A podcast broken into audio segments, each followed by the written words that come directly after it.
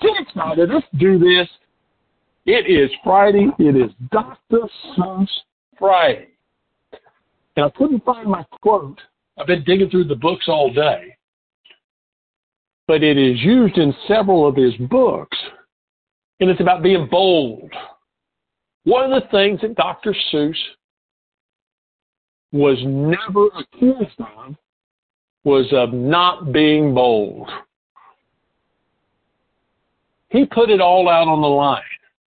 How many of you would have thought that you could get away with writing a single book that was as silly as Dr. Seuss's first book?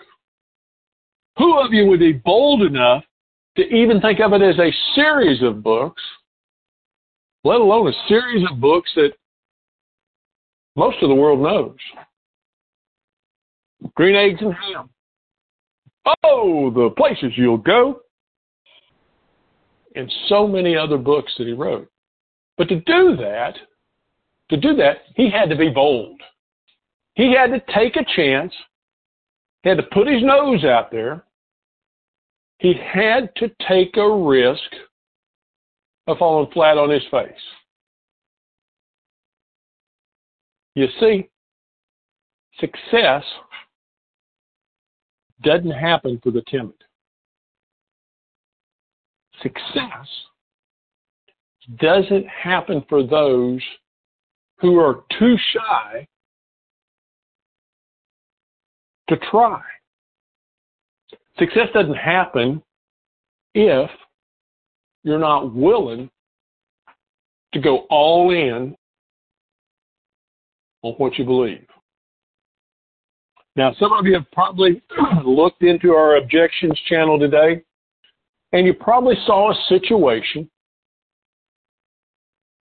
that I ran into this week getting my air conditioning fixed. You may recall it got up into the mid 90s in my house. Took two visits from the AC guy to get this fixed. But what it did, it got me a chance got me an appointment to go down and talk to the guy that I knew, already knew him, had known him for seven or eight years, and went down and talked to him about our services. Now, he has always been extremely shy about making a change. Now, this guy has got five businesses, but he's extremely conservative.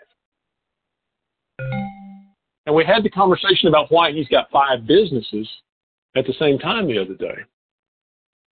You see, it takes him having five businesses to create the income he wants. And what I challenged him with was if you'll be bold with just one of those, commit and go all in, the others can be hobbies and you don't have to give them away. But you're kind of struggling along in five businesses right now, rather than committing to being exceptional at one. Taking the risk of falling flat on your face, because at the end of the day, that business will either succeed or fail on the effort that you put into it. Now, how many of you are kind of in the same situation. You sometimes tend to dance at the latest shiny object or at the latest new idea rather than throwing your cards down and saying, I'm all in. Here's all my chips. I'm going to give it everything I've got. And, and I'm going to succeed.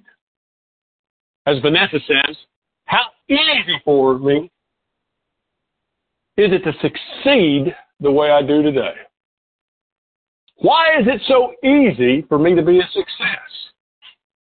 Why is it so easy to build a business that blows everybody away? To say that, to think that, to even consider that, there's a boldness that's inside of you. But that boldness that just reach down deep inside of you and grabs a hold of you, boldness, is what will make you great. It's what will make you the income that you really wanted. And it'll do it with a whole lot, lot less energy, a whole lot less effort, a whole lot less risk than just kind of twittering back and forth between several businesses or between several ideas or several opportunities. So I challenge you to be bold. I challenge you to find what your boldness is. Now, for me, when I see an opportunity, I jump in no matter what the risk.